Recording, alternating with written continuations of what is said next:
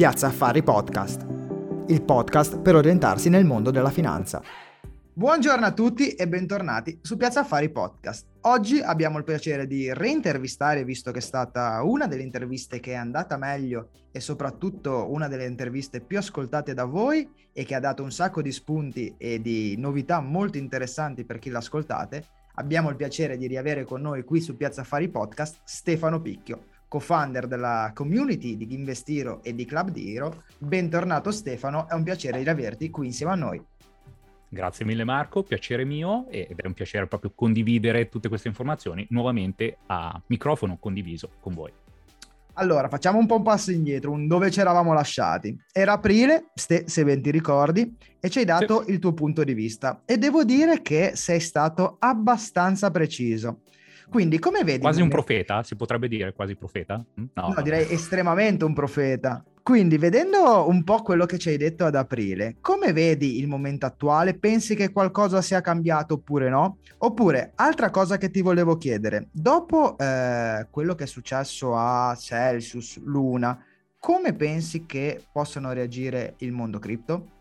Mm, bene, bene. Allora, proprio possiamo riattaccare da, dalla chiacchierata che abbiamo fatto. Eh, Riprendiamoci da dove abbiamo lasciato. Sì, sì, perché era tipo fine marzo, inizio aprile quando ci siamo sentiti e eh, era quel periodo lì dove avevo detto mm, inizio 2022 mi aspetto un po' di scandali, un po' di problematiche che saltano fuori. Inizialmente c'erano le cosiddette, mettiamo tra virgolette, persecuzioni della SEC su determinate cripto che volevano andare un po' più a fondo e poi neanche farlo apposta, però i grafici un po' ne parlavano, si sentiva questo odore nell'aria, c'è stata una sequenza di eventi negativi che hanno portato a una diminuzione di trust, di fiducia nel settore cripto. E questi eventi negativi sono stati principalmente, tu hai parlato di Terra Luna, problematica sul loro ecosistema, problematica che è successa a Celsius, quindi un exchange, una piattaforma che è saltata in aria uh, per mancanza di liquidità, ma così poi ci sono state altre problematiche che magari non sono andate sotto i riflettori, però nella community crypto sono state molto importanti. Per esempio uh, il caso di uh, Waves, quindi anche loro con la loro stablecoin hanno avuto dei problemi, così come uh, il primo caso di censura in blockchain per il sistema di Tornado Cash e questo qua eh. ha lasciato molto colpito Vero, il mondo cripto perché eh, veramente uno dice è un sistema eh, decentralizzato non bloccabile però hanno chiuso e censurato, bannato i contratti di Tornado Cash. Ora magari alcune persone non sono crypto friendly, cerchiamo di farla proprio veloce e snella come cosa. Uh, Tornado Cash era un sistema di mixing, quindi dava la possibilità di uh, rendere non rintracciabili gli scambi che venivano fatti sui vari, eh, su, sui vari wallet. Questa cosa ad alcune eh, persone molto CryptoPunk fa piacere, però agli stati non fa piacere perché dici, ah ma ok, lo utilizzi magari per scopi illeciti, vuoi riciclaggio, autoriciclaggio, terrorismo. E quindi, siccome non gli piaceva, eh, hanno fatto di tutto per buttare giù questo sistema. Bene, come si è trasformato a livello monetario, a livello grafico questo andamento? Se parliamo di, di Bitcoin, come già avevo detto intorno a marzo-aprile e come avevo fatto anche presente qualche mese prima sulla mia community intorno a novembre, è, eh, il, il, crollo poteva essere continuo e imminente. Infatti da inizio anno ad adesso, se guardiamo il grafico di Bitcoin, lo vediamo solo in ambito uh, di grandi discese. Poi è vero, c'è qualche momento di ripresa, però il grosso, l'estensione maggiore l'ha fatta a ribasso.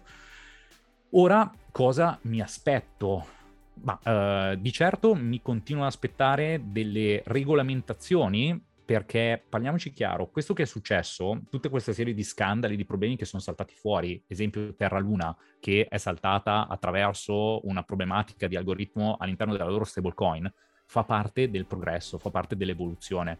Uh, quindi mh, per quelli che vogliono solo speculare, tutta questa situazione fa molto molto paura, però per le persone che credono in questo futuro, diciamo che sono stati degli eventi anche positivi. Mh, anni fa, ma proprio anni anni fa, quando le persone iniziavano a utilizzare la carta di credito o di debito nell'uso comune di tutti i giorni, nascevano dei problemi, così come anche online sono nati dei problemi.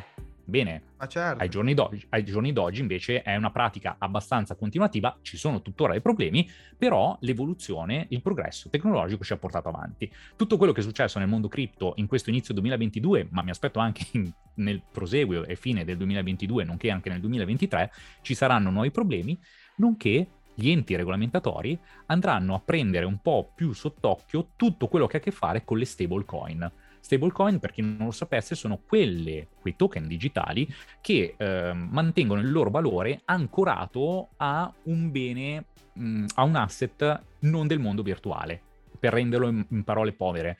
Esistono le stablecoin sui dollari, quindi hai una stablecoin singola che ha il controvalore proprio di un dollaro vero e proprio, così come anche per l'euro, così come per il valore dell'oro. Esistono queste cose.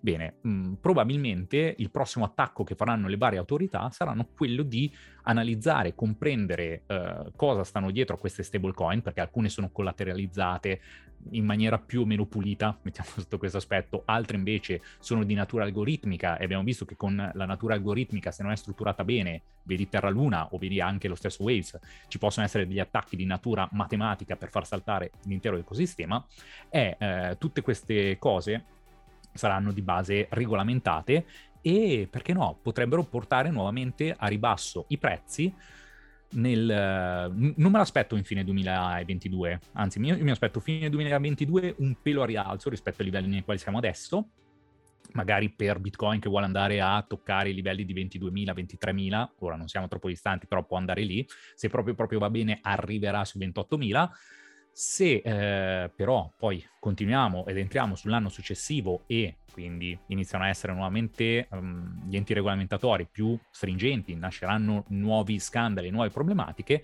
beh, eh, io mi posso vedere Bitcoin a 12.500 senza nessun problema. Questo è quello che mi aspetto sia nel breve che nel medio periodo. Parole forti.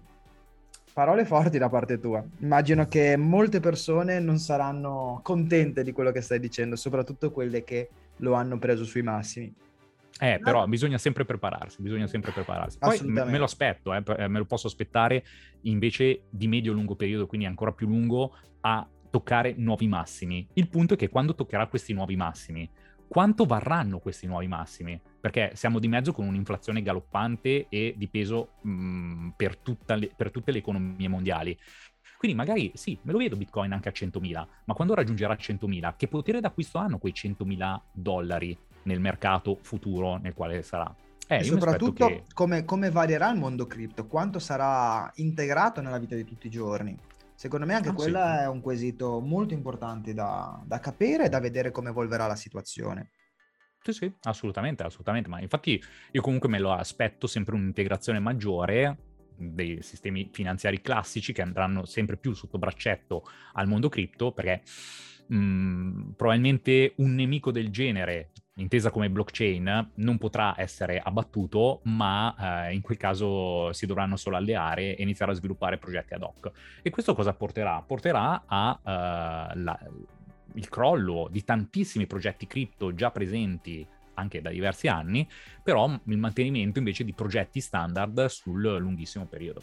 Perché mh, mm, se ritorniamo sul concetto dell'esempio del ban su Tornado Cash, da lì eh, la paura è stata che tutto quello che ha a che fare con gli smart contract in realtà non sono realmente centralizzati e quindi quali sono poi i token, le cripto che sono realmente centralizzate che mantengono lo spirito puro del CryptoPunk? Eh, al momento se parliamo proprio in soldoni restano Bitcoin che eh, si, non si sa bene chi l'ha sviluppato e tutto, c'è tutto questo alone di mistero e dietro. Anche così cioè... tante Ethereum neanche, neanche, così tanto Ethereum perché comunque si muove, anzi eh, sono stati loro a creare questa piattaforma dove poter creare, eh, scrivere i smart contract. Per assurdo una valuta totalmente decentralizzata è Dogecoin perché anche i founder hanno venduto i loro gli ultimi Dogecoin per comprarsi l'auto nel 2016, esempio. Così come è geniale comunque. Sì, sì, così come anche tutte le varie privacy coin, non so, mi viene una su tutte magari Monero. Hm? Uh, beh, queste qua possono essere quelle sì decentralizzate che potranno restare in eterno. Tutte le altre, beh, eh, inizieranno a esserci degli interessi da enti regolamentatori e eh, magari, perché no, stringono partnership con la nuova finanza. Molto interessante. La seconda domanda che voglio farti, Ste, che l'hai un po' già accennata nella prima, no? Però mm. eh, il mondo cripto è un mondo estremamente vasto e di progetti ne nascono migliaia ogni giorno. Però c'è anche il grande rischio di incadere in quelli che vengono chiamati i famosi scam. Mm-hmm. Tu ne vedi in questo momento, vedi qualche progetto, qualche coin che consiglia ai nostri ascoltatori e ai nostri amici a cui stare molto alla larga? Beh, sì, allora, gli scam e le truffe sono sempre presenti. Se ripartiamo da un esempio che avevo fatto prima, che però eh, nasceva su una problematica tecnica, eh, eh, anni fa, ma tuttora anche oggi, ci sono le truffe Uh, sulle carte di credito, le carte di debito, vuoi dalla clonazione all'utilizzo improprio uh, de, de, dei contenuti delle, delle, carte per fare determinati pagamenti, determinati acquisti. Eh, eh, quindi se già capitano su delle cose che utilizziamo tutti i giorni e quindi che potenzialmente conosciamo, figurarsi nel mondo cripto dove, diciamocelo, esiste tantissima ignoranza. Quindi nel mondo cripto eh, il settore ha avuto un grosso hype negli ultimi due anni, inizio 2022 fino adesso è un po' in down, però molte persone continuano a galoppare l'hype degli anni passati dicendo che le cripto sono il futuro, uh, ci li libereranno, tutte queste cose qua. Però la maggior parte quando uno inizia ad analizzare un progetto cripto e non trova un reale sottostante a livello uh, economico, eh, il più delle volte si parla di puttanata, cioè detto terra terra, proprio scam bello e buono. Quindi terra quando... terra e non terra luna, mi raccomando. Sì, sì, sì, esatto, terra terra. E anche perché eh, se ti vengono a proporre, ecco, normalmente succede così, quando ci sono questi scam cripto, eh, alcuni sono online che ti promettono dei guadagni assurdi, è vero, in passato capitavano, tuttora ci sono presenti delle pool che ti riconoscono magari anche il 500% giornaliero, mi sono capitate, ho mostrato come farle, ma adesso non sono più attive e non possono funzionare, proprio per una questione di evoluzione, perché questo mercato sta evolvendo molto molto velocemente e adesso sono off limits, non hanno senso per essere utilizzate. Però se nel tuo privato ti capita che delle persone ti vengono a contattare e ti dicono "Ah, guarda, c'è questa cripto che eh, è una bomba, devi fare questo, questo, quest'altro" e quindi lavorano solo di reclutamento, bene, questo qua è il primo campanello d'allarme. Quando ti ritrovi con delle persone che ti iniziano a dire investi su questa cripto, segui il mio link per fare questo. Bene, eh, lì ti dovresti fare una domanda, perché viene proprio da me a chiedere questa cosa? Cioè, mh, mm, quindi punto numero uno quello. Punto numero due, analizzare un minimo il progetto e iniziare a comprendere se possa essere eh, sostenibile oppure no. E lì eh, c'è poco da fare. Carta alla mano, carta e penna alla mano, anche calcolatrice, ti fai un paio di conteggi. Devi essere un minimo esperto per capire mh, che giro stanno facendo i soldi e da lì tiri le tue conclusioni. Al momento così su dei piedi non mi viene da dire nessun nome di scam presente in, uh, in quest'area. Perché? Perché ce ne sono veramente troppi. Quindi dare solo... È un problema di abbondanza. Eh sì, ma il, che poi anche se le guardiamo a livello di numeri assoluti, sì, sono anche troppi, però a livello di numeri percentuali, secondo me siamo comunque stabili.